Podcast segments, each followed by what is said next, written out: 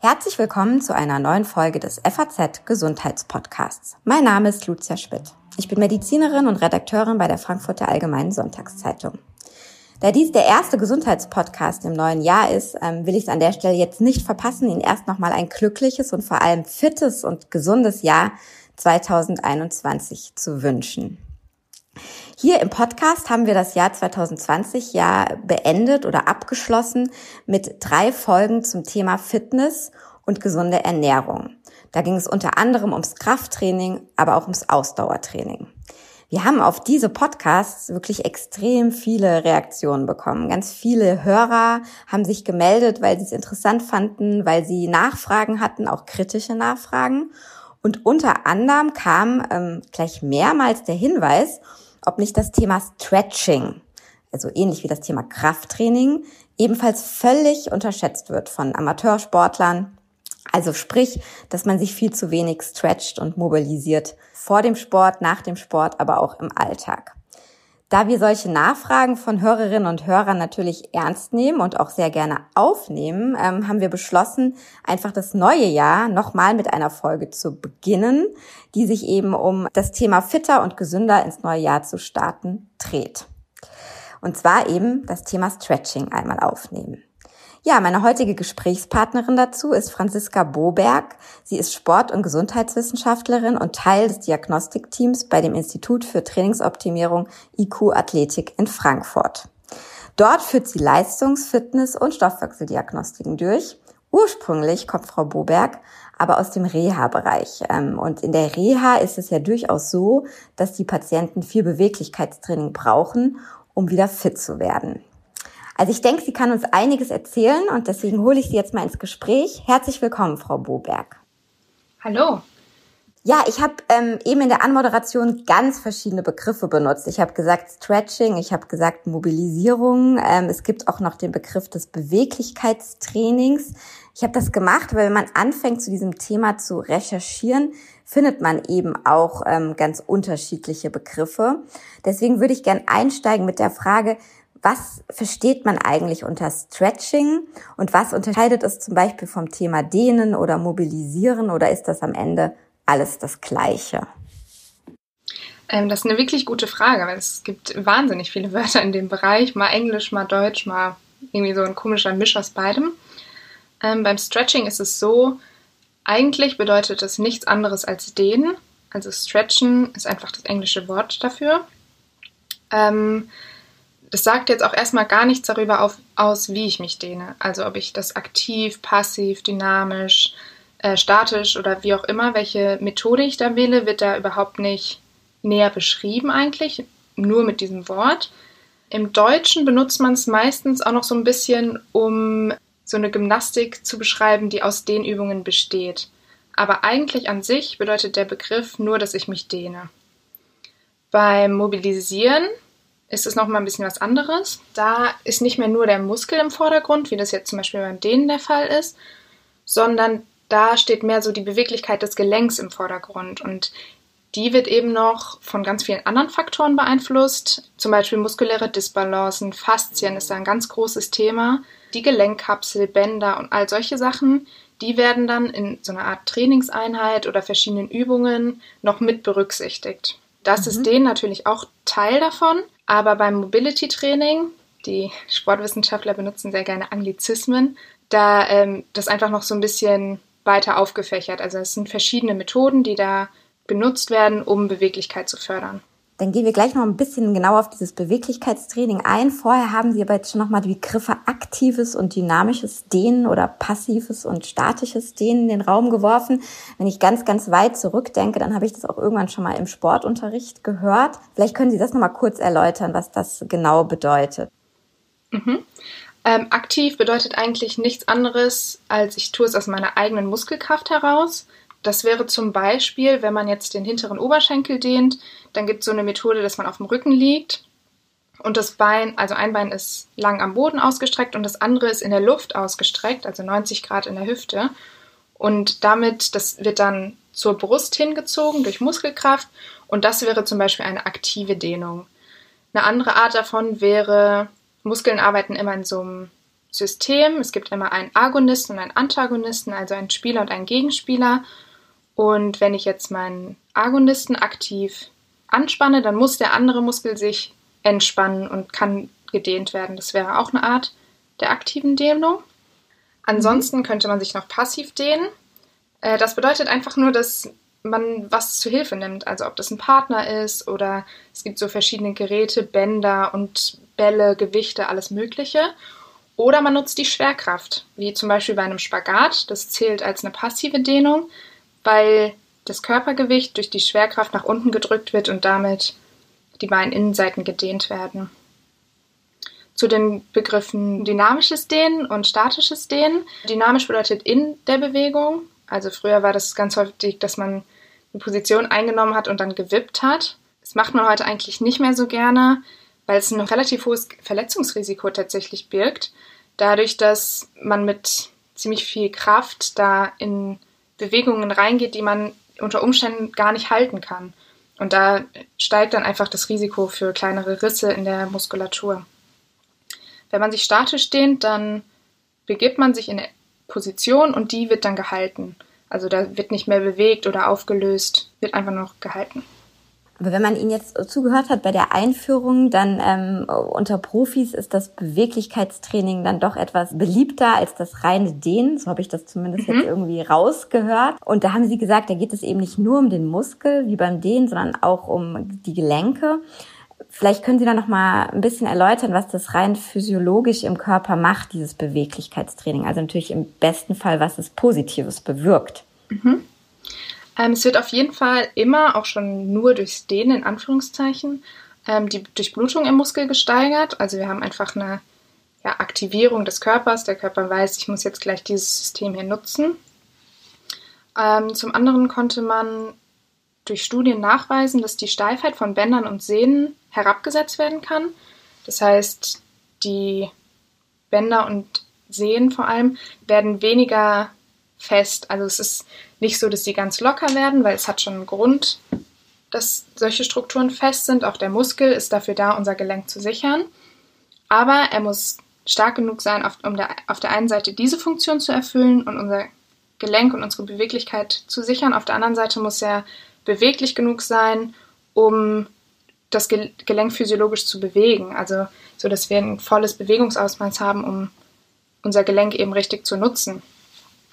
Zum anderen konnte man feststellen, dass es Effekte auf neuromuskuläre Systeme gibt. Einfach gesagt, die Muskeln lernen besser untereinander zu kommunizieren und besser und effizienter miteinander zu arbeiten.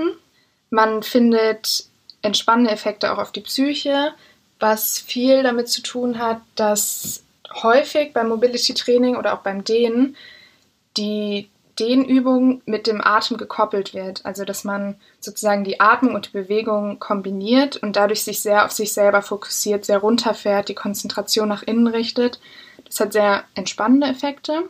Und zum anderen, was natürlich so das naheliegendste ist, glaube ich, wo auch die meisten dran denken, wenn sie sich, vor allem wenn sie sich schon mal gedehnt haben und wissen, wie sich der Körper danach anfühlt, im Muskel befinden sich so kleine Messorgane und die werden durch diese Spannungsveränderung, die wir bei einer Dehnung haben, werden die aktiviert und führen dazu, dass der Muskeltonus, also die Muskelspannung, verändert wird. Das kann man auch ganz verschieden nutzen. Entweder will ich meine, meinen Muskeltonus eher ein bisschen steigern, zum Beispiel wenn ich das in der Vorbereitung auf eine muskuläre Arbeit mache, oder den Muskeltonus senken, weil ich Verspannungen habe, weil ich regenerieren möchte, runterfahren möchte und solche Sachen. Das heißt, umso mehr Mobilitätstraining ich mache, umso mehr ich dehne, umso beweglicher werden meine Gelenke und ich ermögliche einfach meinem Körper physiologisch sich zu bewegen, also dass alles sich so bewegt, wie es eigentlich sein soll, dass wir keine Fehlbelastungen haben, dass der Verschleiß der Gelenke vermindert wird, damit ich, weil ich nicht in irgendwelchen komische Haltungen gezogen werde, weil meine Muskulatur so verkrampft oder so verkürzt ist, dass man unphysiologische Kräfte auch einfach auf den Gelenken hat. Mhm. Das heißt, ich höre da raus, also das, was man immer denkt, ähm, naja, ich dehne mich mal kurz vor dem Joggen oder vor der Fahrradtour oder eben im Fitnesscenter, bevor ich irgendwie an die Geräte gehe, das reicht eigentlich nicht, sondern wenn man das als ganzes Beweglichkeitstraining angeht, dann sollte man das richtig irgendwie in seinen Alltag einbauen und als eigene Sporteinheit sehen. Ähm, das verstehe ich richtig, oder? Ja, ähm, es kommt immer ein bisschen drauf an, was habe ich für ein Ziel mit meinem Beweglichkeitstraining oder was habe ich für ein Ziel mit meinen Dehnungen.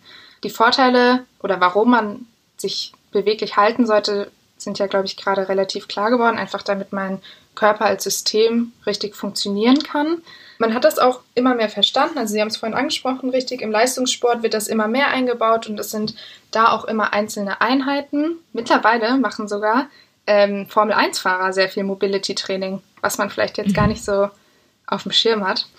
Dass man das als eigene Einheit und vor allem auch im Alltag integrieren sollte, liegt daran, dass unsere Beweglichkeit ab 20 leider schon, also bei Männern ist es Optimum bei 20, bei Frauen ab 25, einfach von alleine schon weniger wird. Das heißt, wir werden mittlerweile relativ alt. Wir wollen ja auch die restlichen 60 bis 80 Jahre, die wir dann noch haben, wenn wir einmal 20 geworden sind, auch noch uns relativ physiologisch bewegen.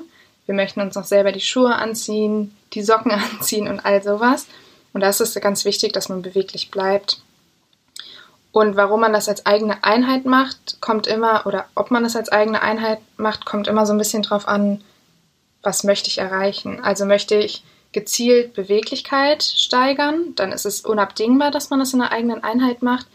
Wenn man einen sehr guten Status hat und den erhalten möchte, dann ist es auch möglich, dass man es immer wieder in so kleinen Einheiten, gerne auch mal vorm Sport, vorsichtig, da ist dann eine andere Art zu denen notwendig, ähm, dass man das dann da einsetzt. Jetzt haben Sie gesagt, ab 20 äh, oder 25, da haben wir Frauen ja Glück, fünf Jahre mehr, ja. wird man schon ähm, wird man schon etwas unbeweglicher.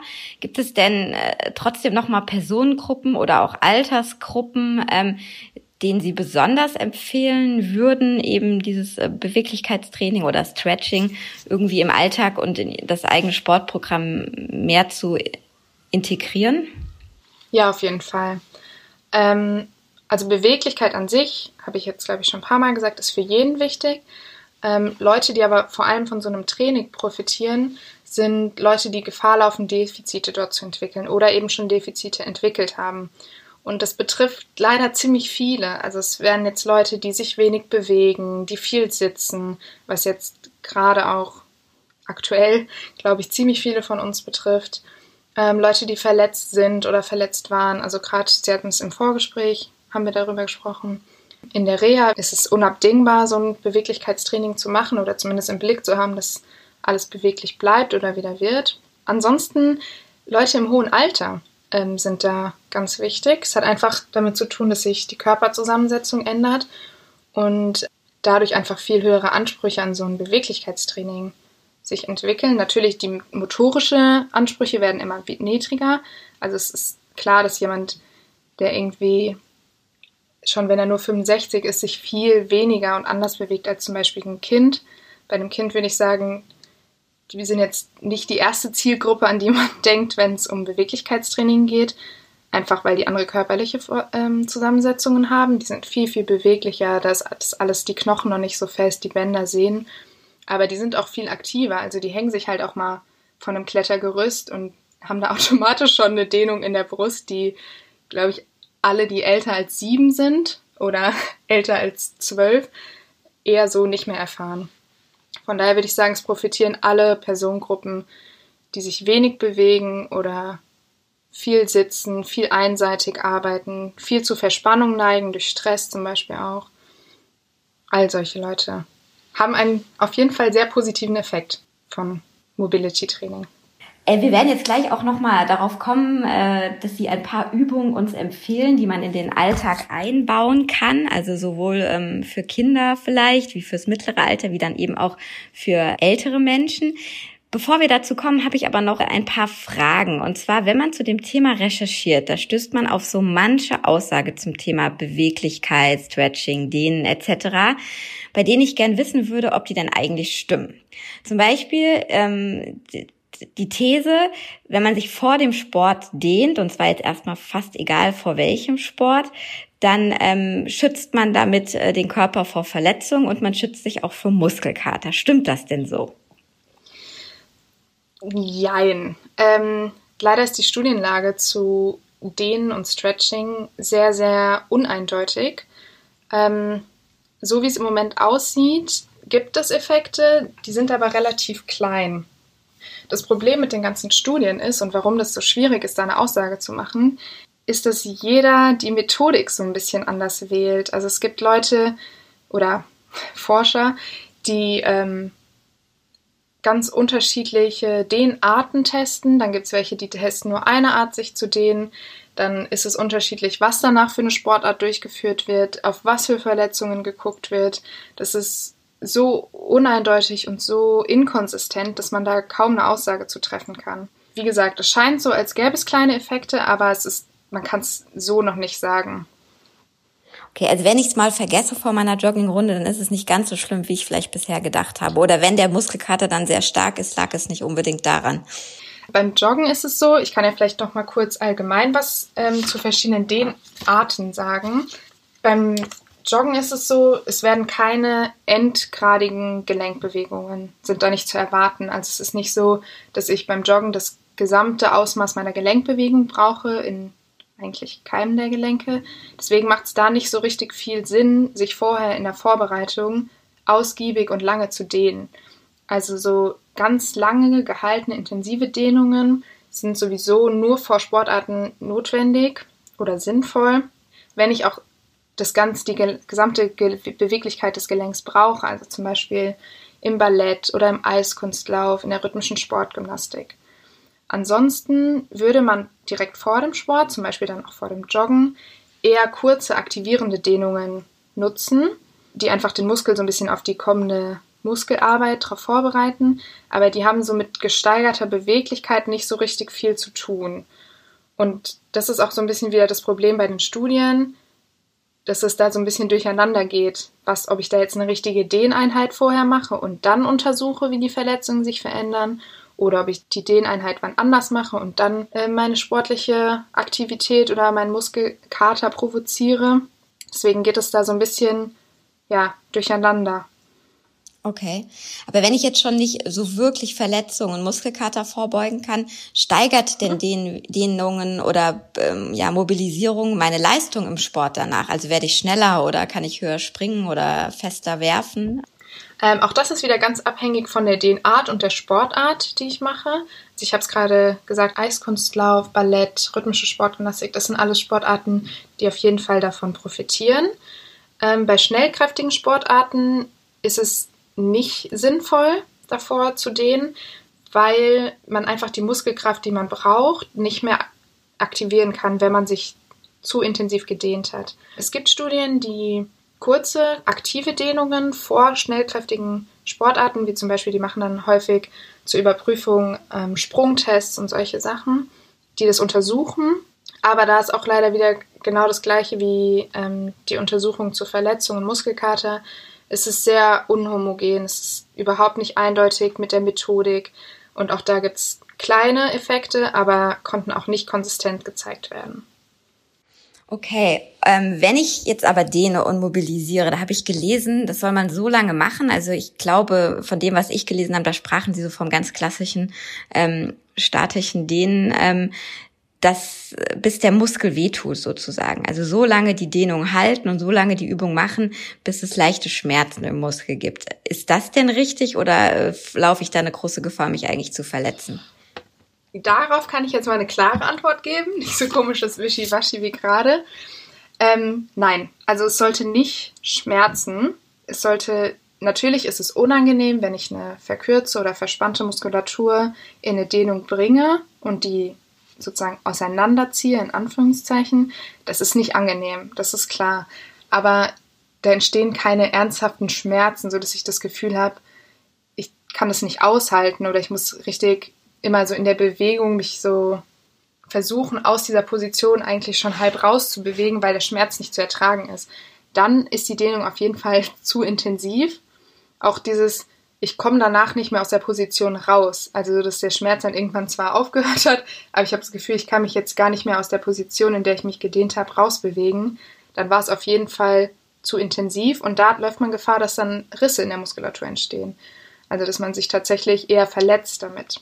Wenn man Leute hat, die ein bisschen Erfahrung mit dem Dehnen haben, denen sagt man das sogar andersrum. Äh, die dehnen so lange, bis es nicht mehr unangenehm ist. Also der Muskel gibt dann irgendwann die Spannung ab und dann wird der, ist der Dehnvorgang sozusagen beendet, weil der Muskel die Spannung gelöst hat. Also es ist eigentlich eher andersrum.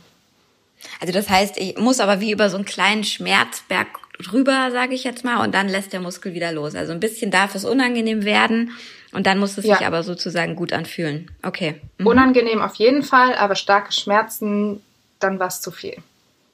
Okay.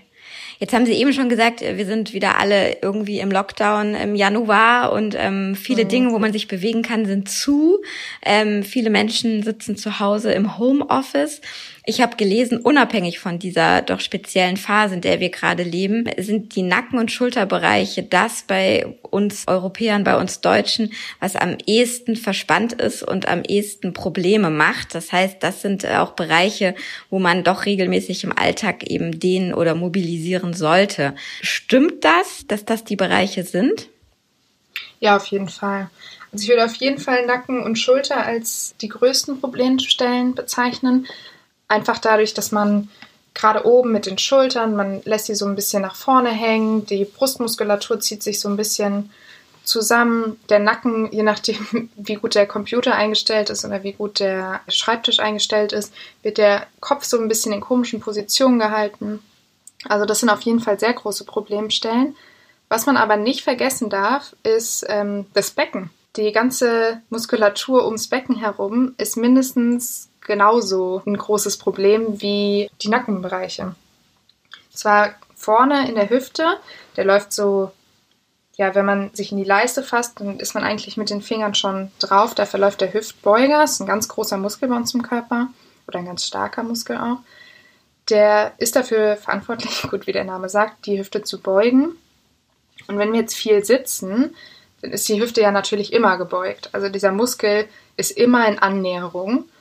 Und wenn wir dann irgendwie den ganzen Tag vorm Computer sitzen, dann legen wir uns abends auf die Couch oder setzen uns auf die Couch, ist der Muskel schon wieder in Annäherung. Dann legen wir uns ins Bett und ziehen die Beine an und dann ist dieser Muskel den ganzen Tag eigentlich in Annäherung gewesen.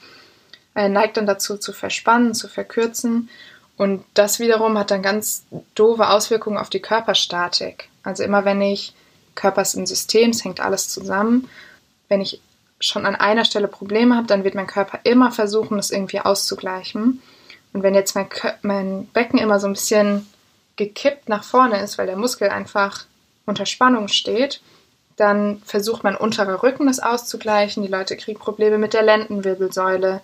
Die Muskeln drumherum um die Lendenwirbelsäule verkümmern, weil man viel sitzt. Das ist dann so ein sich selbst verstärkender Prozess. Dann ist es unangenehm. Dann fängt man auch nicht an, irgendwie Übungen zu machen, was eigentlich genau das Falsche ist. Und Leute schonen sich immer, dann sitzen sie wieder. Also da gibt es ganz viele Probleme. Gerade Lendenwirbelsäule, Hüfte, Becken, das alles hängt eng miteinander zusammen. Also ich fasse sozusagen mal zusammen, ähm, das, was viele oder zumindest ich äh, bis eben dachte, nämlich das äh, Mobilisieren und Dehnen vor dem Sport oder rund um den Sport wichtig ist, hat sich als falsche Information herausgestellt. Da ist es gar nicht so entscheidend, sondern mobilisieren und äh, dehnen und stretchen ist eigentlich viel wichtiger in den Alltag oder in den täglichen Bewegungsablauf reinzubauen. Und da würde ich Sie doch jetzt nochmal bitten, uns vielleicht, wie ich angekündigt habe, äh, genau für diese Momente, also ähm, wenn man zum Beispiel abends dann vom Schreibtisch aufsteht oder wenn man morgens ähm, in die Gänge kommen will, ein paar Übungen zu nennen. Ähm, ja, schön fände ich irgendwie etwas vielleicht für jüngere Menschen, etwas für den belasteten Homeoffice, Familienmensch, genau im mittleren Alter und vielleicht eine Übung für jemand, der doch sich eher schon im Rentenalter befindet, dass unsere Hörer da noch was mitnehmen können. Ja, sehr gerne. Als erstes, das passt auch ganz gut zu dem, was ich gerade, die zwei Problemzonen, über die wir gerade da gesprochen haben, wäre so ein Stretch von der vorderen Brustmuskulatur, da ist der Pectoralis-Muskel ganz wichtig. Auch ganz einfach, man braucht eigentlich keine Hilfsmittel außer eine Tür um den zu dehnen, kann man sich nämlich ganz toll in den Türrahmen stellen. Also die Tür muss offen sein. Der Arm von der Seite, die zuerst gedehnt werden soll, ich sage jetzt einfach mal rechts, ist in der 90 Grad Winkel im Ellenbogen, ist an der Tür oder an der Wand ähm, aufgestellt und man steht so in der Tür, als wollte man durch den Türrahmen durchgehen.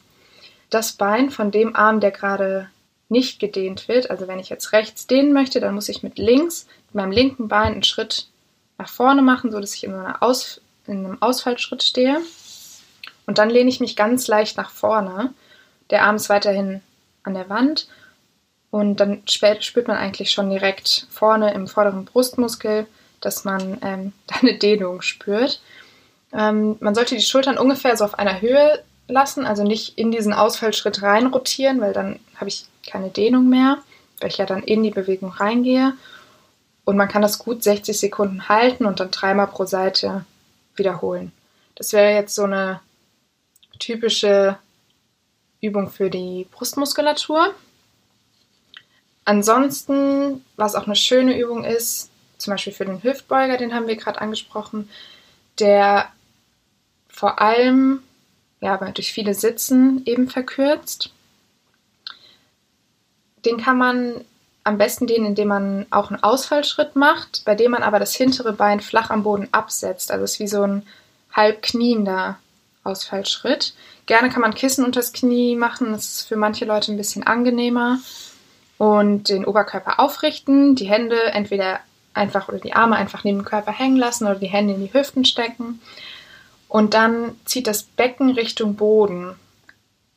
Der Oberkörper ist wie gesagt aufgerichtet und wenn man die Vorderseite dann noch mitdehnen möchte, also man ist dann eigentlich schon in der dehnenden Position, wenn man jetzt aber gerade jüngere Leute hat, Kinder irgendwie dabei hat, die oder ja, aktivere Leute dabei hat, die noch die vorderen Oberschenkel mitnehmen möchte, kann man das hintere Bein anwinkeln und mit der Hand das Sprunggelenk umfassen und dann das, den Fuß sozusagen Richtung Gesäß ziehen. Dann hätte man nicht nur den Hüftbeuger gedehnt, sondern auch den vorderen Oberschenkel mit aktiviert. Und das auch genau das gleiche, 60 Sekunden halten und dreimal pro Seite ungefähr durchführen. Okay, wenn man das jetzt versucht nachzumachen, muss man sich, glaube ich, ein, zwei Mal ein bisschen konzentrieren und ihnen ganz genau zuhören. Aber ja. wir haben ja gelernt, so viel kann man nicht falsch machen, außer es tut ganz doll weh, dann sollte man es äh, bitte abbrechen. Äh, das genau. vielleicht noch an dieser Stelle gesagt, genau. Ja, liebe Frau Boberg, ich danke Ihnen sehr für das äh, Gespräch und jetzt auch für die sehr Tipps gerne. am Ende. Ihnen, liebe Hörerinnen und Hörer, danke für Ihr Interesse. Ich wünsche all denen, die sich jetzt für das Jahr 2021 vorgenommen haben, wirklich ein bisschen aktiver zu leben, dass sie auch motiviert bleiben, dass sie jetzt auch noch eben Mobilisierung in ihren Plan einbauen und dann ganz bald auch Erfolge erleben. Das motiviert ja. Ja, und ich freue mich, wenn Sie, liebe Hörerinnen und Hörer, auch beim nächsten Mal wieder dabei sind oder den Podcast vielleicht sogar abonnieren, ähm, damit Sie keine unserer Folgen verpassen. Ja, bis dahin grüße ich Sie ganz herzlich.